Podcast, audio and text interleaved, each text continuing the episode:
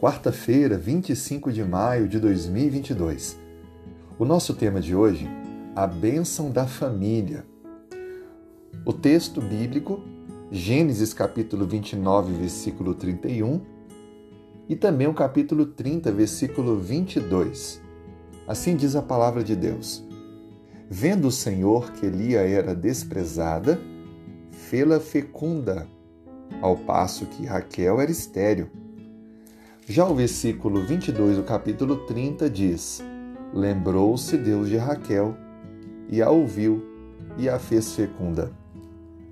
A Bíblia descreve que logo após o casamento de Jacó com Lia, ficou bem claro que ele queria casar-se com Raquel, pois ele amava Raquel. Lia então se sentiu mal por ter sido não desejada como era a sua irmã mas Deus a honrou de maneira especial, fazendo-a mãe. Os filhos que ela teve revelam pelo seu nome a relação de dependência e amor que Lia tinha em Deus. O primeiro filho chamou-se Ruben, quer dizer ou significa ver, porque Deus viu o quanto ela estava sendo preterida em relação aos anseios de seu marido. O segundo filho, Simeão, que vem do verbo chama, ouvir, ou seja, Deus a ouviu de sua humilhação e dor. E depois ela teve Judá, que significa louvor, referindo-se agora não mais à sua dor, mas à bênção, à gratidão por Deus ter feito ela uma mãe abençoada. O que isso chama atenção é que todos esses acontecimentos estão dando prosseguimento às bênçãos de Deus prometidas a Abraão para ser pai de uma grande nação. E essas bênçãos agora se cumprem na vida de Jacó.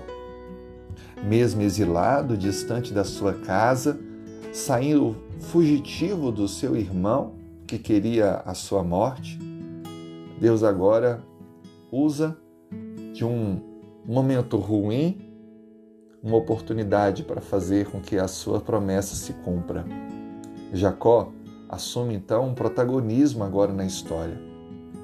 A partir de então, ele vai se tornar o herdeiro da promessa.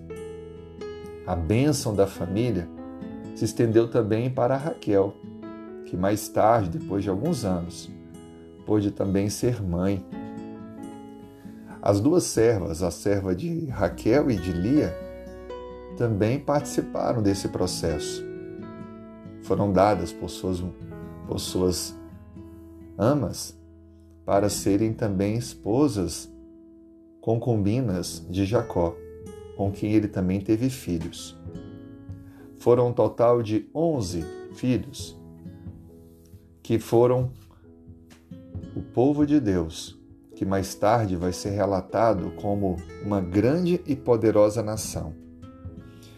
Isso tudo chama atenção para nós que Deus pode tornar uma situação ruim em uma bênção, desde que avancemos na fé, obedeçamos a Sua palavra e sigamos firme na perseverança, perseverante aliança com Deus.